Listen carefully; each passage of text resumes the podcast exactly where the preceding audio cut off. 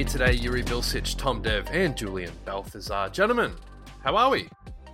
Great, Alex. Hey, and awesome to be back on as always. And it's that midway mark of the season, and things are getting pretty hairy on either side as well. MVP conversations, we'll defensive player of the year conversations, and all that. So, yeah, looking forward to it as always. Jules, any great stories you want to touch on the top of the show? What have you been going on? We haven't seen you for 2 weeks. Tell us what's happening. That's right. I haven't been active on the chat with you guys, but I have been watching NBA every single day. I'm loving it at the moment. And as we all know, I'll be the first to announce that Pascal Siakam went to the Pacers. I know we all know it, but I'd love to talk about it because the Pacers, I believe, sent 3 first-round picks to the Raptors in response. So obviously, Pascal is their push, I believe, for the playoffs and potentially a championship. So it'll be interesting to see how he fits in with that lineup. He played one game. They lost against the Blazers, but I think he was actually the one player that shone in the team that was struggling. But Tyrese had 17 assists. I was trying to find the stat to see how many of those assists were to Pascal and if they have any chemistry between them, but that wasn't available. But I will do a count on that just to see. But I'm really looking forward to the duo. And then for the Raptors, you know, what does it mean for them losing Pascal? Are they doing a rebuild? Are they looking to, you know, focus the team around Barnes and Quickly and the youth that comes through? So, yeah, really interesting to see how that one plays out. Interestingly enough, when I was reading about the trade, I know Bruce Brown went to the Raptors as well in that trade, but supposedly he might be moved on as well. So he's playing today at the moment for the Raptors, but I don't think he should get too comfortable because the Lakers are interested in him. And yeah, they showed some interest last year. They're still interested in him. The Raptors, I'll just take 30 seconds before we throw to Tom to say g'day. The Raptors are in a really funny spot. So they're owned by a corporation that owns a lot of Toronto sports team like the Maple Leafs. They've had a change of CEO, and the outgoing CEO was a big fan of Masai Ujiri, the general manager of the basketball ops, but the new incoming one has kind of shown that he wants to make some changes. So behind the scenes in the Raptors, this has been an organization that's trusted in their GM and doesn't leak a lot of things. And I think in the last couple of weeks, you've started to see there's a new pressure from outside, and that might be some of the stuff that we're seeing now. Tom, what's going on, mate? How are you? Yeah, no, I'm good as well. Enjoying a lot of basketball and, you know, like Jules, obviously knew about this Siakam trade happening, and you know it's an interesting one in my opinion. I'd love to know your thoughts, Alex, as a Toronto fan, because for me personally, I hated this for the Raptors. You know, 3 first-round picks, yes, but if you actually look at them, they might not actually end up being anything of significant value. Bruce Brown, his contract's only really good on a contending team. I mean, $22 million for a guy to play average minutes, not so enthrilled for it for a team that's not really going to be contending.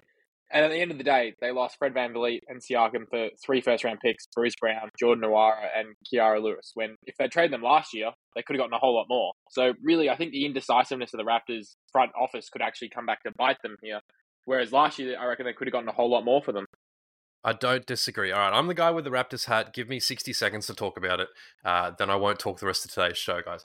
Kyrie Lewis, we got him via the New Orleans Pelicans, was an interesting prospect, 14th, 15th, somewhere in the draft a couple of years ago, but he's been dealt with injuries, and we all know that the Pelicans seem to have a problem with injuries on their staff. So he's a dart in the wall. You don't know that we could get something there. Jordan Nwora, I don't mind. I watched a lot of Pacers basketball at the end of last year, and I think he could give us minutes. Not in the 6-man, but he's a talented player. Bruce Brown, I trust a lot after seeing him borderline star in 2 appearances for the Nuggets at the end of last year as they won the championship. I trust him with a ball in his hands at the end of games. I don't want him scoring 30, but I know he can score 15 with some regularity. The problem with the Pascal trade is we lost Fred VanVleet for nothing. Was that the right move by the Raptors organization? Maybe. I mean, I wouldn't have re-signed him to the money that Houston threw at him. He's a franchise legend, but I don't think he's worth $40 million a year, particularly as the Raptors have kind of shown since the championship, the direction's an issue. So the Raptors were under a lot of pressure. I said earlier, they've got a change in ownership kind of in the CEO direction, so under a lot of pressure to get something back. I think this is the best thing for Pascal Siakam. So maybe it's the organization going, all right, you're a guy that brought us a championship. Let's send you somewhere okay. I don't hate Bruce Brown and the picks. They're not so great. The main thing it does is it ensures that this is Scottie Barnes' team. If you've watched a lot of Raptors games this year, Barnes has been probably the best player, but there's nights Pascal goes for 35. There's weeks where he goes for 3 30-point games in a row. But what this does is gives the team direction, for better or worse. We've still got some talented guys on the team like Gary Trent Jr., who started the year horribly. I had him picked for 6-man, but shoots like 48% over the last 20 appearances from 3, that is. We've still got guys like Dennis Schroeder won a gold medal in the FIBA World Cup, this summer. So I said when we traded OG, my fear was that there wouldn't be another trade. I'm kind of glad we're deciding to move on. I think there's some periphery stuff they could do around the edges. Like, I'm not sure if Chris Boucher stays with the team, but it gives us some motivation to try stuff through the year and then move on next year. I'd be willing to hear any other thoughts. Really well said. Yeah, I think as well, just with the Siakam trade too, and especially him going to Indiana now, the big part is that those contract extensions between him and Raptors management broke down before the start of the season. They couldn't come to any real resolution, right, to give Siakam the big bag. So then the question does come to as well, once he completes this, well, second half of the season and sort of first half of a new chapter with the Pacers, is that will they offer him the big extension that he's looking for as well, especially that CBA agreement that takes into effect as well. We've seen Tyrese Haliburton get a massive bag as well and thoroughly deserved. So that's going to be the real big part as well, build around him and Tyrese and into what could well be a deep playoff run, because we know, right, with Indiana Pacers teams over the years that they don't really rebuild in the sense. They're always sort of right there, here and there. Sometimes they may get out, like be exited from the first round, shall I say, and then sort of some pundits or critics will be like, well, where are they really going? But I think their direction though, what they needed to address, especially defensively, Siakam does provide that Absolutely. In a way too. He's probably not going to, again, a lot of people said, he's probably not going to solve all their problems, but still, when it comes to guys in the Eastern Conference, right, at the small forward and power forward positions, he can play either both positions anyway. You've seen it during the start of Siakam's career, right, in Toronto, Alex. He was playing just a small forward at various points. I think the 2019 playoff run to the franchise's made in championship, he was playing a small forward with Ibaka and Gasol. So they had that serious flexibility there. And yes, the Pacers aren't a big team. So that's where probably do they at times go with him at 3, Jalen Smith at 4, and Turner at 5. It could well be something Rick Carlisle may look into, and one that I think can provide a lot of flexibility in a way, but also when they really want to go big, because that's the issue the Pacers do have, is that sort of big man depth, but at the same time rebounding. And Siakam's a solid rebounder, not probably elite or, you know, right up there with the top like Giannis, who averages 10 rebounds a game, but still to be averaging what, close to about 8 rebounds a game, which is still fairly decent too. And I think as well, the offensive side, he'll fit in like a glove with the Pacers. They're number one in points for anyway, about 125 or so a game. So that fits in perfectly. And then how they sort of move into the second half of the season and really get it gelling together is going to be the real interesting part to it all. It should worth mentioning, I forgot to mention RJ Barrett and Emmanuel Quickley. I both love those pickups for the Raptors, so I just kind of want to see more of them. As we're recording, the Raptors are playing now against New York, so I keep like glancing over to the side. It's better than it was to start the year for the Raptors. Tom, we might go from my team to your team in the Celtics. First loss at home this year, so 41-0 is no longer achievable. Talk to us about the Celtics. Yeah, well, you know, I mean, no surprise I watch pretty much every Celtics game, but halfway through about the second quarter yesterday, I kind of sat down while I was watching it and realised this kind of has a playoff feel to it. And I kind of thought, you know what, doing the show today, I kind of thought I actually want to just kind of talk about this game specifically and just kind of ignore everything else through both these team seasons. But look, I'll start off with the Celtics.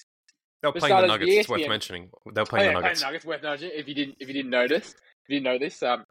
But look, for starters, the ESPN crew at the end of the game with Kendrick Perkins and Richard Jefferson, they were just horrendous. I mean, for starters, they had a very heavy criticism on the volume of threes taken by the Celtics, which I won't lie, there are times where that's fair. But yesterday, they were getting wide open looks. They were missing some, but they were getting wide open looks. Do you expect Derek White, Drew Holiday, Al Horford, Tatum, Brown, Porzingis to turn down wide open looks from three? Like, I don't think that's a really fair thing to say. Like, so while there are other games you can criticize that when they take heavily contested step back threes, this one I think that was unfair. Brown and Tatum probably had their worst game of the season as a duo. They settled way too much for mid-range threes. They were nowhere near aggressive enough. I mean, they only went to the line 5 times combined, 2 for 17 from 3, 15 of 43 overall. And it worried me a bit because these are the big matchups where they're supposed to be on national TV and sort of be like, hey, you got Jokic and Murray over there who are the best duo in the league. We can play up to that level. And this is the sort of output they had, which just isn't encouraging for the Celtics when it comes to, you know, June, if they are to be there. And again, it seems like it's been plaguing the Celtics for 3 years now. The late game woes, they just continue. They only scored 2 points for the final 4 minutes and 50 seconds, which...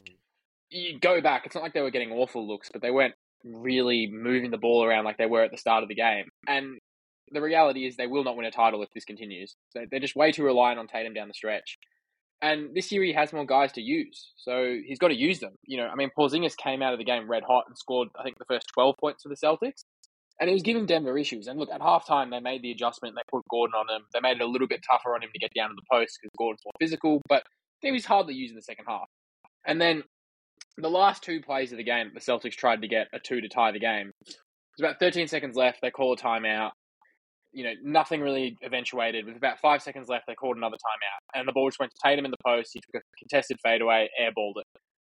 In future, I'd like to see that ball go to Tatum, have Porzingis set a screen high to get a mismatch, then get Porzingis in the post. Meanwhile, get Holiday and White in the corners, who are great shooters from there, spot-up shooters from there.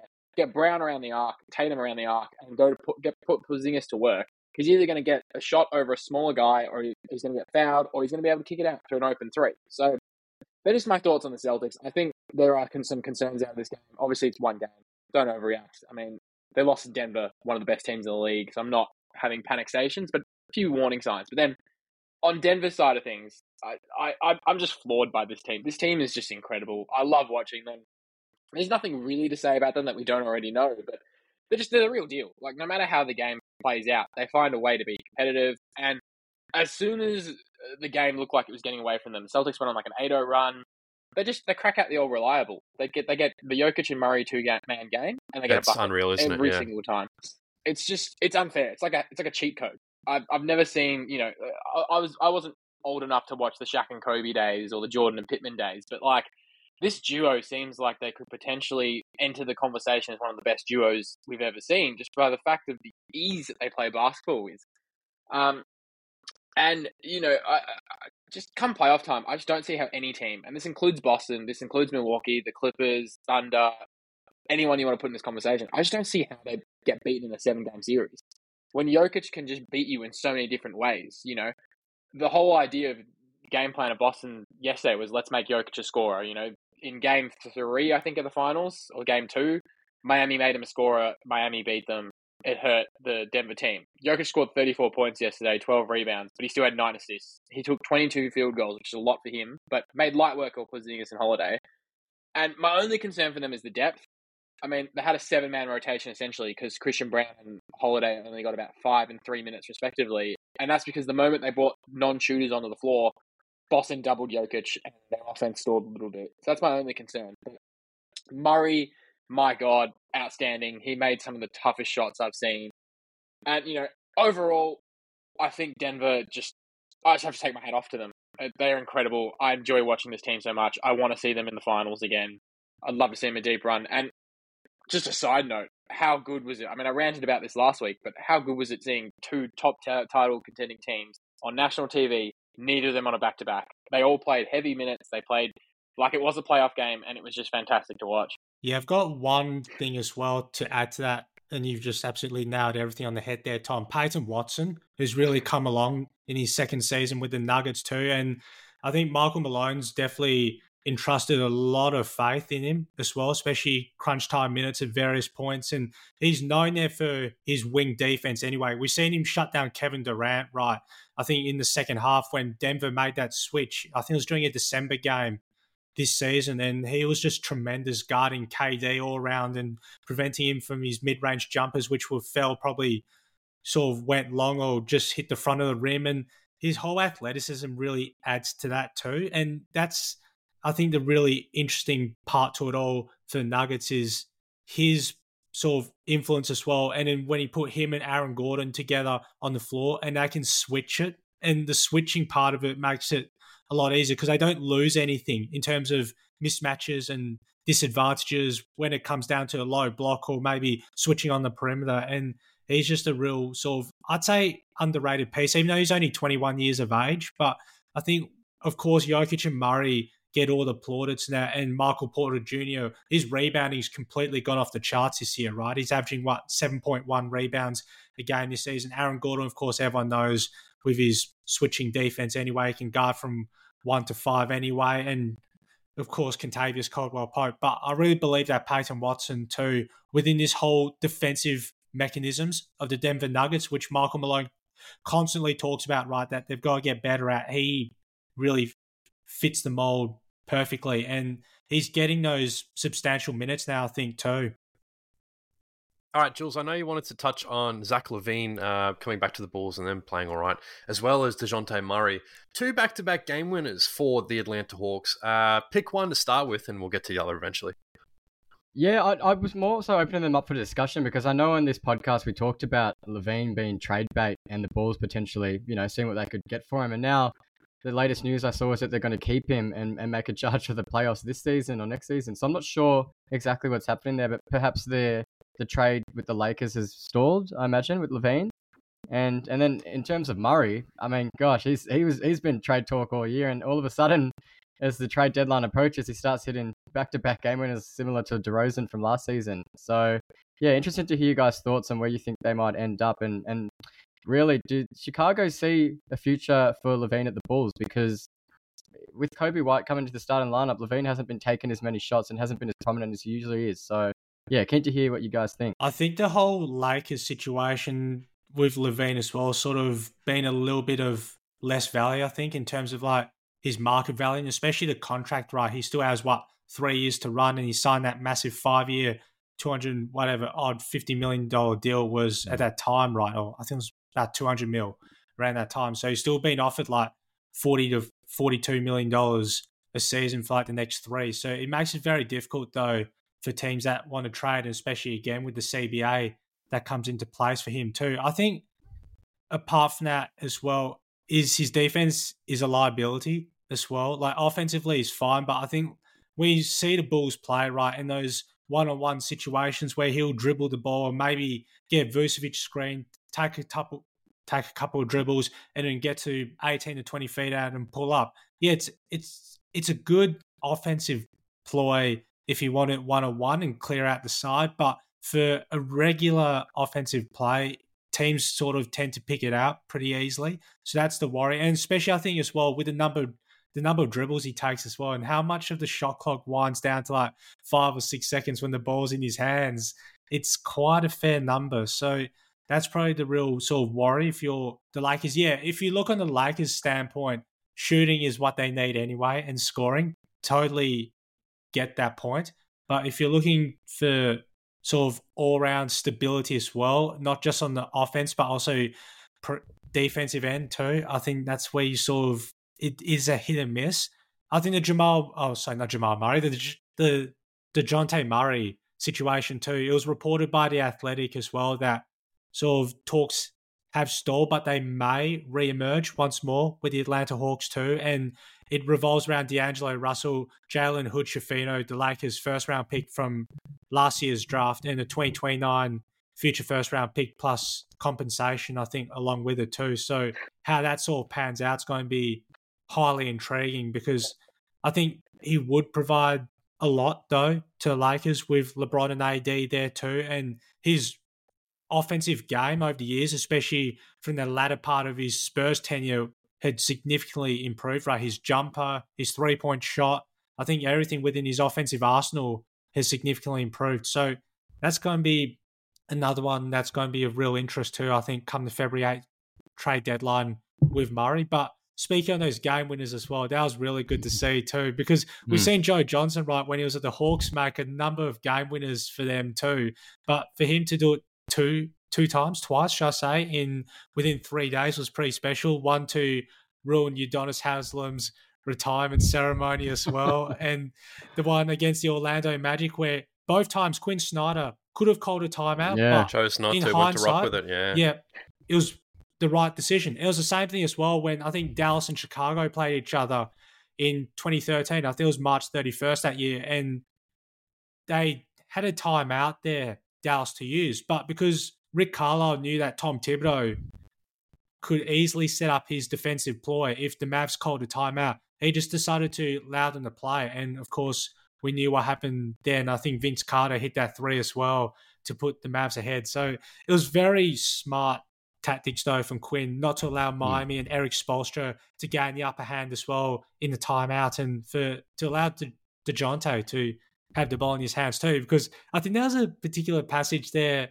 as well in the Magic game where Trey was calling for the ball, but DeJounte was like, no, I'm going for it right now. And it was very sort of within that passage of play too. The Magic defended that extremely well. I think it was Markelle Fultz, if not mistaken, was on him.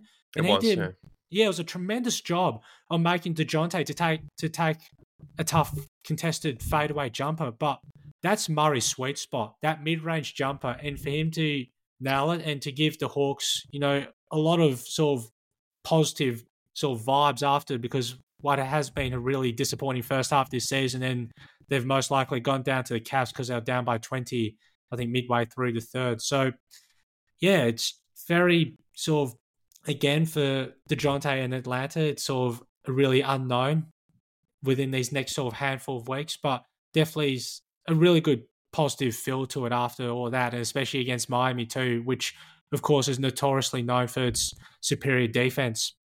Tommy Boy, any thoughts on Atlanta or the Bulls? Just not to halt the Quinn Snyder praise, but if you actually do look at a video, he was actually trying to call a timeout against Orlando. And the refs just ignored him. And then Trey, that's why Trey was standing at half court, because he's kind of thought, let's call a timeout. Good call in the end. I mean, can't say it was completely Quinn Snyder's choice, but ended up for the best. And then just on the Bulls, you guys know the old saying, if you try something and it doesn't work, and then you try it again and it doesn't work again, and you try it a third time and it still doesn't work. The logical thing is to just try it again, isn't it? Because, it's just eventually going to work. It's like, no. Just blow this team up. It's literally the same as last season. Started out poorly, looked like they were going to trade people, brought everyone, continued to bring everyone back, didn't trade anyone, made a late push, didn't make the playoff. They're not going to win a championship with this. DeMar DeRozan's a free agent at the end of the season. Just blow it up. I'm so sick of the Bulls just being mediocre. Coby White looks like he could be a good point guard. Build around him, get some young assets. Caruso's older than you actually realise. I think he's 29, so trade him for some assets. Get LaVine out. Just rebuild. I know. They're not going to. On the Zach Lowe podcast, he said the management doesn't want to do that, or ownership. So we're going to keep having this conversation about the Bulls for 4 more years, I think. Let's get on to our next segment, the most underrated teams and players so far in this season. Julian, we'll start with you. Player few, who's the most underrated player in the league? Halfway through, we're 41 games through, most teams. I hope this fits the mold of underrated, but I'm going to go with Fred VanVleet for this year. I just think that he's had a really unnoticed season for the Rockets, but I personally know in my group of NBA fans that not many people are acknowledging that the work is done for the Rockets. I know they're about 19 and 21 at the moment, but for Fred VanVleet personally, he's averaging a career-high 8.6 assists this year. He had a game where he had, I think, 17 assists, 16 assists. Super consistent, and also he's only missed one game, which is probably surprising for someone at 29 years of age, where people probably thought he'd be rested on a lot of back-to-backs or probably wouldn't play as much, but he's been super durable this year. Only issue with him, I think, is sometimes consistency. He has some games where, he'll turn it on with 24 points, and then the next game he might be 1 for 8 from three-pointers. You probably know as a Raptors fan. I know very well. Yeah, but ultimately I think a lot of people wrote him off or didn't consider that he'd be as good as he was at the Raptors for the Rockets. And I just think, he deserves a lot of praise for his durability, his assist records, and how much he's playmaking for that team. So I've enjoyed watching him, and I did have another player in mind as well, but I saw his name was written on the sheet, so I'll let someone else take that one. But really, really good start from Fred VanVleet. And speaking of underrated players, we're going to talk about underrated teams as well. And again, this probably doesn't fit the mold, but I'm going to go with the Timberwolves, because I feel like they have probably surprised or, gone past expectations for this year as well. And a lot of people might say, why is that? The team has pretty much stayed the same, but really it hasn't, because Gobert is now back to 100% strength. And he's, as we know, he started off the season at 19 to 1 odds for Defensive Player of the Year, and now he's currently sitting at favorite for $1.33. And prior to this year, Gobert, he had 6 seasons in a row where he averaged... No, it was, I think it was 8 seasons in a row where he averaged 2+ blocks a game. And then last year, when he clearly wasn't his best, he only averaged 1.4 blocks. But now he's back to averaging 2+, and he's looking like a real rim protector. And then add into that, Karl Anthony Towns, I think he only played about 30 or so games last year, maybe 29. And now he's back, and the two of them are really gelling. And to no surprise, with the Twin Towers there, they have the lowest points against. And I think they're the first in terms of defensive rating. And they are fourth in opposition points in the paint. So, you know, speaking of the Timberwolves defensively, they are super solid.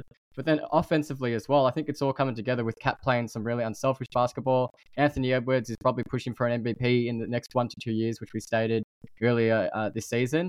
And then Mike Conley with his veteran and leadership is providing a lot of leadership and facilitating. So I think, yeah, I think it's hard to say they're underrated because they're first on the table, but I think underrated in terms of going past expectations compared to last year. Tom, who is your most underrated player or team this year in the NBA? Yeah, I've gone for underrated players just because I looked at the teams and I actually don't think there's too many teams that are currently at the moment we've kind of underrated them. I think everyone is kind of appropriately rated where they're at the moment. But for one of my first underrated players, I've gone for Ivan Zubac from the Clippers, which we touched on last week when we did talk about the Clippers. But I think how important he's been to this team since Harden got there and they had that turnaround. It's Harden's gotten a lot of the credit for it, but it's actually been Zubac's ability to, you know, transform the team's offense with that pick and roll with him. He's just a walking 10+ points and 10+ rebounds every game, and he plays good defense. Like, I actually have confidence in him. I mean, no one can stop Jokic, but in a series against the Nuggets, I have confidence in him to at least be able to slow him down a little bit. And I mean, he's currently injured, and his absence is somewhat being felt. Yeah, they haven't really played anyone with a decent big man yet, but they've got the Lakers and the Celtics this week, and it'll be interesting to see how those two teams, with Davis and Porzingis, how they sort of navigate without Zubac on the defensive end.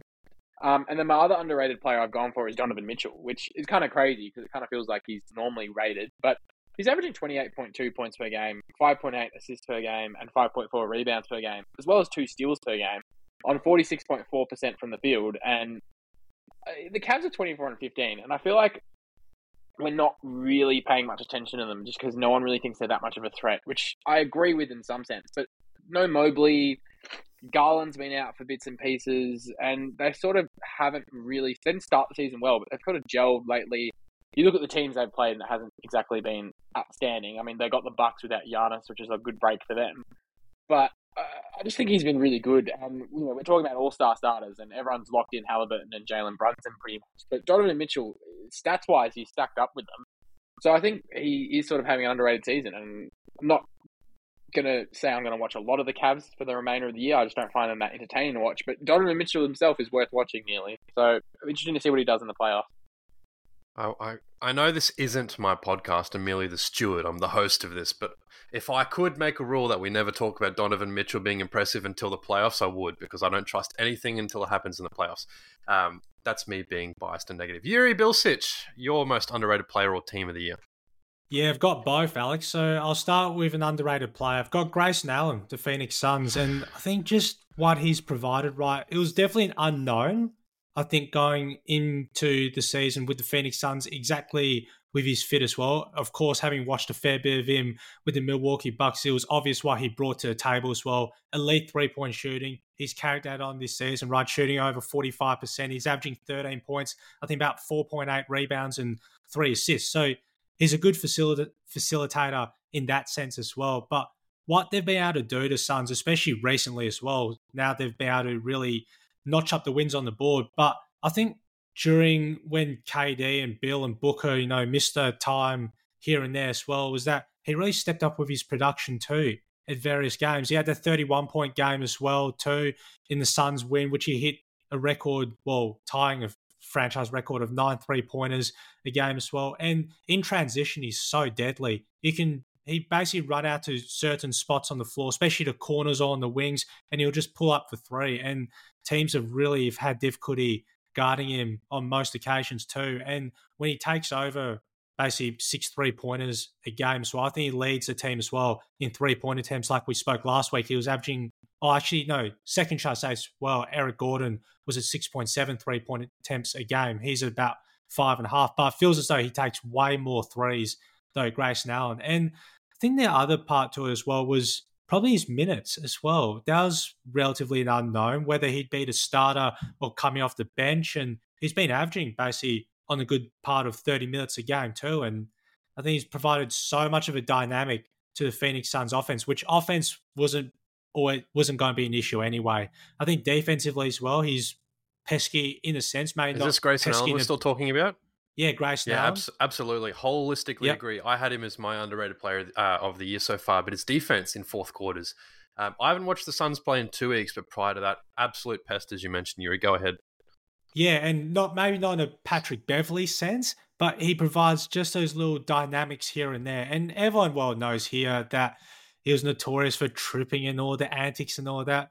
And some Bucks fans were a bit sketchy on him. But again, he provided so much value and to the team as well and everything that he brings. And I think, again, it was a great fit with the Suns now looking back on the trade too and what he's brought. Because if it wasn't him early on in the season, it may have been a little bit of a different scenario or situation for the Phoenix Suns at that point. So he's my underrated player thus far, midway through this season. And for the team, well, sort of had to look at the top eight in a sense with both conferences and really had to come to the conclusion it was the Philadelphia 76ers. And just because of what they had to deal with the James Harden circus spinning fiasco and all, if you want to call it that term, and for having them to really sort of be in the unknown whether, you know, they would be able to trade him before the start of the season or early on the season. And yes, it did eventuate early on the season. By the first week of November, that Harden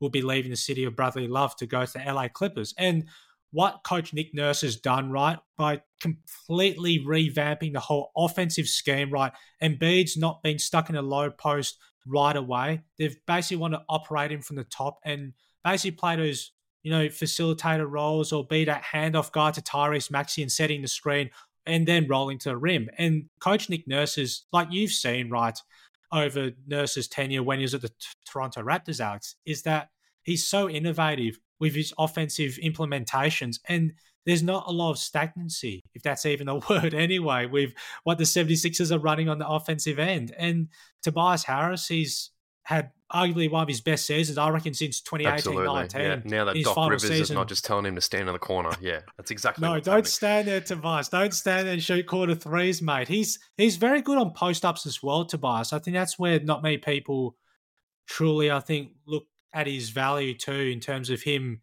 being an excellent mid-range shooter. And, of course, Tyrese Maxey averaging 26 points a game this season as well and most likely going to win most improved player, you think, in this time being. And also Paul Reed's been very handy off the bench as well when Embiid's had his, well, been sitting on the bench, I say, too. And Patrick Beverley, again, he's provided his very stingy defense. Nico Batum, too,'s been a very switchable guy, too, like we've seen the Portland Trailblazers and the Charlotte Hornets over the years. So all their flexibility that Philly have got to get them to, 27-14. They just recently lost to the Charlotte Hornets today, so that's just a little bit of a dampener. But still, to be sitting third in the Eastern Conference at the season's midway point, I think most people have had them probably 7th or 8th. But Embiid, that's the last part too. 35.1 points per game, 11.4 rebounds and 5.9 assists, which I'm pretty sure is a career high too.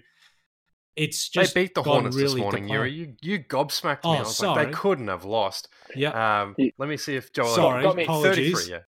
Apologies, Alex. There for a second. Anytime the Phillies lose, I'm happy with that. I was disappointed when I just Googled the score. Apologies. I was like, I know Embiid was playing, so if the Hornets beat them, I need to watch what the hell happened. But no, 97-89, real low-scoring game. Hornets were up entering the final quarter, but only scored 14 points. Brandon Miller, rookie, 23 points, got on him. No, doesn't look like they had LaMelo Ball today for some reason. I'm not aware of an injury there. Anyway. So apologies for that. Yeah, 28 and 13 now, correction. So third in the East. And yeah, to be in this situation, I think is a real testament to what the 76ers have done as a whole and Nick Nurse's sort of strategies in the way too and a new coaching staff as well. They've adjusted on the fly very quickly. We'll get to our mid-year awards. Coach of the Year is definitely within reach for Nick Nurse. Just quickly, because we're running a bit behind on today's show. I also had Grayson Allen, but I wanted to mention Jalen Williams from OKC, second-year player averaging 19 points a game, shooting 46% from three. Is it possible Anthony Davis is an underrated player of the year? I mean, the Lakers below 500 poor record. AD might be the only all-star from that team, the way LeBron James has been playing and that team has been behaving. But AD, 25-12, 2.5 blocks a game, nearly a career high from two-point land at 57%. We need to give this man his flowers because he never plays a full season like he is at the moment. He's holding it down on both ends. Underrated AD season. All right, moving on. I've got a really brief round of trivia now that Julian is back on the show. Maybe I shouldn't have led with that because it might give him some insight into what is happening. So, Jules, in the last 2 weeks since you were on the show, we've had 8 players score triple-doubles. Can you name the only 2 players who have had multiple triple-doubles in the last 2 weeks? So I'll let you know who has had a single triple-double. Mm-hmm. Luka Doncic, Brandon Ingram, his third career triple-double, Anthony Davis, Nikola Jokic, of course, Josh Giddey had one, Victor Wembanyama, one of his first. There's 2 players who've had multiple triple-doubles in the last 2 weeks. Since you've been on the show, you were sprouting one of these guys. One of them has to be Sabonis, obviously. Absolutely. He's had 4 triple-doubles since you came on and said we need to watch more Domantas Sabonis. And the other one is, do you have a clue? Could it be a very common Nikola Jokic? Has he had 2? He's only had the one. He's had the one, you said. Okay. Then it slips my mind, actually. I'm not sure. Giannis Antetokounmpo. As soon as I hear it, I'm going to go, oh, it was him. Wow. Yeah. There you go. 2 for Giannis. No, Domantas Sabonis, 4 triple-doubles since you came on and said, this guy has underrated himself. We need to watch more. So thoughts on Domantas? Well, it just needs to translate into wins, doesn't it? He's doing everything right personally on the stat sheet, but it means nothing until the Kings start pulling together a few more wins. So then they've had some pretty bad losses as well. In those 4 triple-doubles, he shoots 76% from the floor on average. So hyper-efficient stuff. Sorry to cut you off, Tom. No, just on the Kings quickly, I think they've had probably one of the worst weeks I've seen a team have in NBA. I mean, absolutely blew the game to the Bucks when Monk and Fox went 1 of 4 from the line combined at the end of that overtime period, and Dame hit that crazy game winner. Then absolutely blew the lead against the Suns. They're up 22 in the fourth with like 8 minutes left, blew that, and Durant and Eric Gordon and Grayson Allen just went off against them. And then Pacers, just off that trade, no Haliburton, Siakam wasn't there yet, shorthanded, at home, lost by 5 points. I'm telling you now, if this keeps going, the only thing Mike Brown's going to be using that computer for, it's not going to be in the post-game press conference to point out missed calls. It's going to be looking for a new job. So he better tighten up the fourth quarters if he's not when careful. You mentioned that Suns win on my Daily NBA show, Daily NBA with Alexander J, I had the trivia point.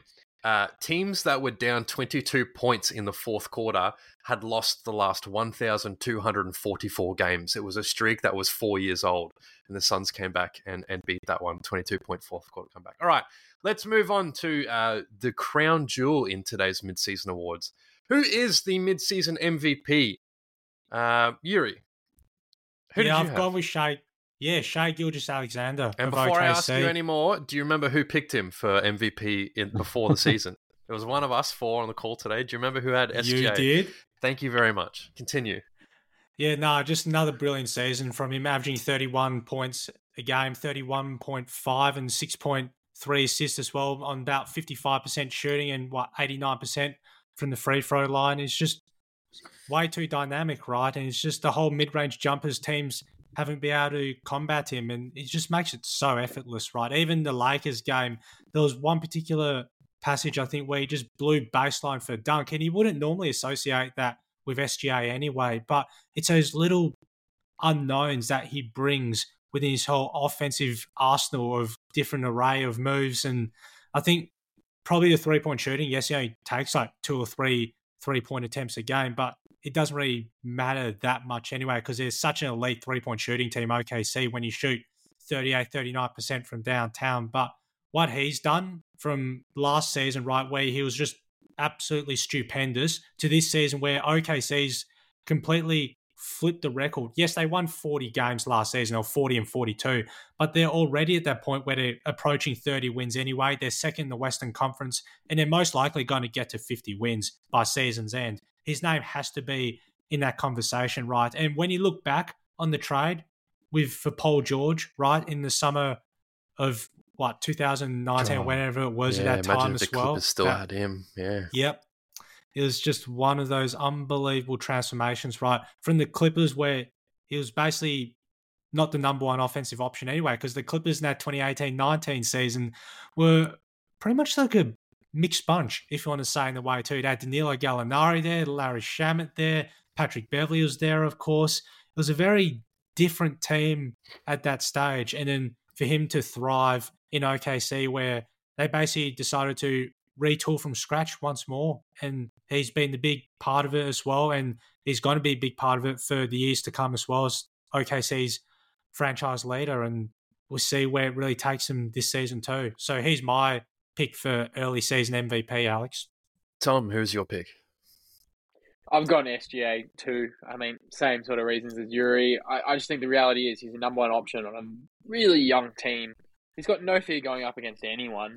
And he's got the Thunder at 28-13. Take him off this Thunder team, and I reckon that Thunder team might be a 10, 9, 8 seed. Definitely not a 2 seed, especially in the West. So you got to give it to him. I mean, look, obviously Jokic and Embiid are up there too, but they've had three of the three last MVPs, you know, combined. And I don't know, Jokic, I just don't think his stats as a whole are good enough to win MVP again. And then Embiid, he's missed games. And while he is putting up crazy stat lines, I think after last year's postseason, the media is just not going to give him the MVP.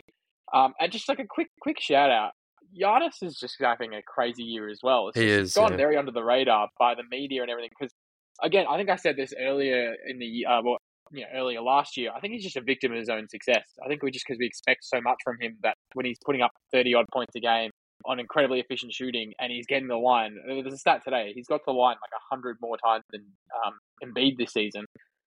We just kind of overlook it. But I think he needs to sort of enter this conversation, because I think it's a four-horse race. Not just, I don't think Giannis is out of it. I don't know why he's not really up there more often. Jules, have you got an alternative? I do agree with everything you've all said about Shai, and I completely agree with Tom about Embiid missing games and the media probably not wanting to give it to him after last year. But I think his crazy stat lines do put him in the running to get another one. I mean, he's now gone into 20 games straight with 30 points or more. And you sort of think, okay, if you take Embiid out of the team, they still got Maxi, but they're actually 3-7 without Embiid this season. And the current highest streak for points, like when you score over 20 points, the current streak is Embiid. I think he's done it for 25 plus games or so, for over 20 points. The next highest is Giannis on 16 games in a row where he scored 20 points or more. If you go the longest streak, other than Embiid, for who scored more than 25 points, the current streak is about 3 games. So it's super hard to score over 25 points consecutively, but he's doing it over 30, which I think is just ridiculous. And then further to that, he's actually ranked 22nd for total assists or assist average this year. So it's not just points, he's actually passing the ball as well. And then obviously we know what he can do with rebounds and blocks and steals. So yeah, I think he's certainly up there. I had SGA and Embiid as a tie, too close to call. Embiid, 7 foot whatever, might be the best shooting touch in the league at the moment. No idea what's gotten into him. He's so skilled. You can complain about his foul baiting. Sure, you can complain about the flopping. You can complain about the missed games. He's probably the best player in the league at the moment. But, you know, I put a hefty bet on SGA at the start of the year, and he's only paying $4 now when he was paying 20-something at the start of the year. So I'm feeling pretty good about that one. All right, moving on to the midseason awards. We're fairly far behind, so you might just get quick reactions from everyone. Defensive Player of the Year. I know on our run sheet we've all got Rudy Gobert. Anyone else worth mentioning, or is Rudy kind of going to run away from this one? No, not really. I don't think, Alex, too. Just I think, again, like last season with Minnesota and the whole adjustments with him and Karl Anthony Towns and the floor spacing wasn't really what they wanted it to be, and what they've done this season to just completely sort of reutilize, I think, within their defensive scheme as well, and what Chris Finch has done to basically get Rudy back to where he was at Utah, right? There's a couple of Defensive Player of the Year awards as well, and it was all spoken about, right? Remember the 2021 playoffs when they played the LA Clippers and saw the Clippers really targeted Gobert with those small ball lineups, and they just had so much issue, or especially him had issue defending, because basically they wanted him to guard perimeter defenders and then take him out of the paint to prevent his shot blocking. So that's something that has changed considerably quite a lot. Anyone else want to mention anyone else in this category?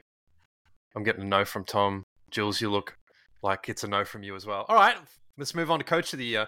Pretty varied. There's a lot of great teams that have kind of shot up in the last few weeks. I had Will Hardy from the Utah Jazz. They've gone on a tear recently after sending Walker Kessler, second-year player, back to the bench, bringing Colin Sexton back into larger minutes. I'm open to suggestion, though. So, Jules, who have you got? I put Doggett for the Coach of the Year. I think, yeah, he's in his starting lineup, as Tom mentioned, they're such a young team, and Shai is 25. No, Dort is 25 years old, which is the oldest player in the starting lineup, which is just ridiculous. He's done such a great job with them, and against the big teams as well, they've held their own. So he's certainly, I think he might even be favorite for it, to be honest. So yeah, no issues there. Tom? I've gone with Ty Lue. I just think when they traded for Harden, everything went south so quickly, and you had to redo the entire system, not just on the offense, but also when you have Harden on your team, you have to redo your defensive sort of scheme because he's such a liability. And, they started off, 0-6 or 0-7 or something, and it could have gone really bad. They could have gone completely down south and just had to, sack him and bring in a whole new group of players. But instead, they turned around incredibly quickly, and now they look like a genuine threat. So I think you just got to give him a lot of credit for that. Yuri?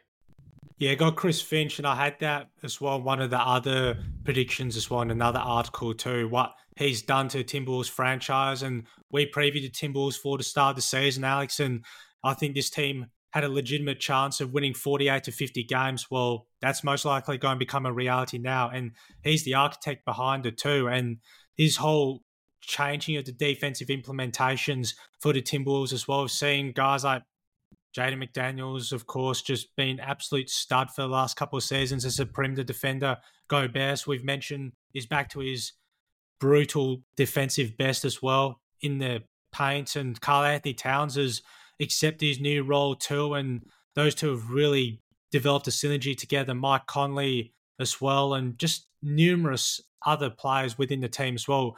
Nickeil Alexander-Walker as well has been a really integral piece to that team. Of course, Anthony Edwards with his clutch shot making down in crunch time situations. They've basically got all the bases covered, right, Minnesota, to be sitting where they are, top of the Western Conference at this stage, about, 30-11 on the season, and they're powering away from OKC near the end of the third meeting, I'm pretty sure, between the two teams this season. So they're absolutely firing on all cylinders. And I think probably early on the season, right, they're really good start. I think most would have said, could they maintain this for long enough? Well, I think that question's been answered right away. They can maintain it. The only question now is, can it translate into a deep playoff run and getting out of the conference finals for the first time in 2 decades? I know Jules and I are probably open to discussion on this next award, the Sixth Man of the Year. Tom, do you have something you want to throw out to start? Because this one, I could be persuaded in any direction. I honestly couldn't make a pick for this one. I really struggled. I mean, I even looked at the betting odds, and I just kind of looked at them all, and they've all got strong cases. They've all got weaknesses against them. I did look at the run sheet, and I won't spoil who you picked. I did quite like who you had. I didn't actually think of him, but I quite liked who you had. Okay, I'll save it till the end, though. Jules, what about you? No, I honestly, the same as Tom, I looked at it and I just had no idea. I saw Malik Monk and I was thinking maybe his potential for what he's offered in terms of 15 points and I've noticed that he's there in the clutch moments, but it hasn't translated into wins for them. I think if the Kings closed out a few more of those games that we mentioned earlier, he might have made a strong case for himself. I haven't watched a lot of Dallas games as well, so I don't want to say yay or nay for Tim Hardaway yet, but I certainly have no idea when it comes to sixth man at the moment. Yuri, I do know you had Tim Hardaway. Thoughts there? I did, yeah. I just think within the whole Dallas system as well, and him accepting that sixth man role, I think has been really good as well, with Luke and Kyrie, of course, being the two main driving forces, but also having his punch off the bench as well, especially when either Luke or Kyrie sits as well, and they can sort of really alternate the pairing of them together. And I think this was mentioned as well. I think it was on the Hoop Collective, Brian Windhorse's podcast, or on the Zach Lowe podcast, that having those three together may well be a liability as well, especially defensively with all three of them, because definitely don't Absolutely. Think I don't think there's a question about that one. Yeah. Having Tim Hardaway, Luka and Kyrie on the floor at the same time is not optimal. Can I just, before you go on, he's been great in the games Kyrie's missed with ankle injury and stuff. I watched a few of those games. It was 30-point performances back to back. So strong candidate there, Yuri. Yeah, I think as well, sometimes his field goal can go a little bit hit and miss. At times, I think he's only shooting about 41% this season as well. And he's been like that for his whole career too. He'll have really good stretches of games, right, where he'll shoot lights out. He'll hit 5 or 6 threes. And then there'll be other times where, like Julie mentioned as well earlier, that he'll only shoot 3 or 14 or 3 or 15. But he's getting heavy minutes off the bench as well. And he's accepted that to an absolute T, especially with a Dallas sort of second unit that needs further bench production anyway. I think that's been a great move from Coach Jason Kidd to have him within the confines there and for him to thrive, because I think we all saw that probably had limited opportunities when he was drafted by New York back in 2013 too. And then he was at the Atlanta Hawks as well, sort of wasn't the first option there, of course. And then to be with the Mavericks and to really establish himself in that role, I think he's definitely found a niche, just like what Malik Monk has found, right? When he was at Charlotte, he was getting really limited minutes. He didn't really know his role. And then comes to Sacramento and all of a sudden he turns into that sixth man, right? And he's playing such a big role for them. So I had a long time to think about this one, and it's the hardest award for me most years unless somebody obviously stands out. Early in the season, you could have told me Chris Paul was playing a job for the Warriors that I thought was important for them. Sure, he's missed a lot of time with injury. I settled on Naz Reid in Minnesota. Do I think he's going to win the award? No. They've got 3 centers who all make a shit ton of money, and he's behind Karl Anthony Towns and Rudy Gobert. Rudy's going to win Defensive Player of the Year. But he averages 13 points, a handful of rebounds, shooting 60% on effective field goal percentage. He gives a much-needed burst of energy. He's become a cult hero over the last season and a half in Minnesota. And whenever I watch him, I'm like, this is a guy kind of like used to play with, the Manimal, Kenneth Farid or Al-Farouq Amino, those impact guys off the bench. You can get boards and get buckets. I don't know. I couldn't really think of anyone other than Naz Reid. I'm like, this guy is playing the perfect role for this team. He can be flexible with playing with one of Rudy and Cat. He can be flexible with the young guards like McDaniels and Edwards. That's just where I settled there. It's a tough award this year, I think. All right, Rookie of the Year. I want one-word answers from you. Tom. Wemby. Julian. Wemby. Yuri. Chet. I had Chet, but I think it's close. We'll see how we go in a few games. Tom, give me your reasoning for Wemby before we move on. I'll go as quick as I can for you, but Wemby averages 2.4 more points per game, 2.9 more rebounds per game, same amount of assists, half a block per game more, half a steal per game more, lower efficiency, but Wemby is on a way worse team than Chet. I mean, it's not Wemby's fault he was drafted to one of the worst teams in the league. I feel like since that 2017 Rookie of the Year race between Ben Simmons, Donovan Mitchell, and Jayson Tatum, we for some reason have valued winning a lot more of these Rookie of the Year discussions, which I don't think is completely fair because most times the number one pick gets drafted to a bad team. Replace Wemby and put him in Chet's situation, I think Thunder is even better. So I think what Wemby's doing on both ends of the floor is just insane. I watched him against Boston earlier in the week, and he had 20-something points and was unstoppable, was hitting step-back threes. He's great, and I think he's just better than Chet, but it's just because Chet's got an easier sort of situation, being the number 2 option with SJ next to him, that he kind of looks a bit better. It's been trending towards Wemby. I mean, if I had to pick it today, it is Chet Holmgren, but, I probably would believe Wemby gets it by the end of the season. Something just interesting to note. Defensive Player of the Year, Rudy Gobert is paying $1.30 at the moment, so real short favourite. Second favourite is Chet Holmgren at $10. Wemby is all the way down at about 10th at $46 odds for Defensive Player of the Year. So I thought that was a little strange, as I think I picked Wemby as Defensive Player of the Year prior to the season. All right, Yuri, do you have your quiz ready and prepped to go, and then we can get to performances of the week? Yes, I do have it ready, Alex. So midweek, I was just doing a bit of number crunching and tallying on scoring this season, and it revolves around sort of games in terms of teams where they have combined for less than 100 points. So in 2013-2014 regular season, there were 310 games where both teams scored less than 100 points in the same game. How many so far this season have there been? And which two teams? There are two teams that have played in the most number as well. Ooh. Can I take a guess at the two teams? Yep. I think the Orlando Magic and the New York Knicks has to be those two teams. That's correct. Wow. I've watched a lot of basketball. Not a lot of good basketball. I've watched a lot of basketball this year. What games are you watching? Cool thing. That was great. And how many games have there been so far this season? I've got not a clue. There was a lot this week, actually. There was a lot. In a 2-day span, there was like 8 or 9. I'd have no clue, guys. Is this where both teams fell under 100? How many games? Yep. Jeez, there's not many of them. Like 8. That's correct, Tom. 8 games. But, yep. Stop it. 8. And then we're finally getting the credibility we deserve. The dark one when did you get that stat, Yuri? Because earlier this week there was a day where there was like 6 of those games. Maybe 6 is too many, but yeah. So I was just tallying through the 2013-14 schedule, and I was just looking through each day as well, and just tallying them off to see how many games where teams scored less than 100 points together. So that's pretty much how it came about. And then of course this season, because we've seen from 2016-17, right, where scoring has completely gone bananas and teams are not even combining to score less than 100 points a game. So that's where the real fascination lies. And a lot of people will talk about, well, back in the New York Knicks Miami days, right, in the late 90s, where probably 2 double overtimes, both teams will only have about 85 to 90 points a game, whereas we see right nowadays where teams are scoring 130 to 140 points in regulation. So how much has changed? And the other part to it as well, 8 games at the start of that 2013-14 regular season. In the first month of October, there were 8.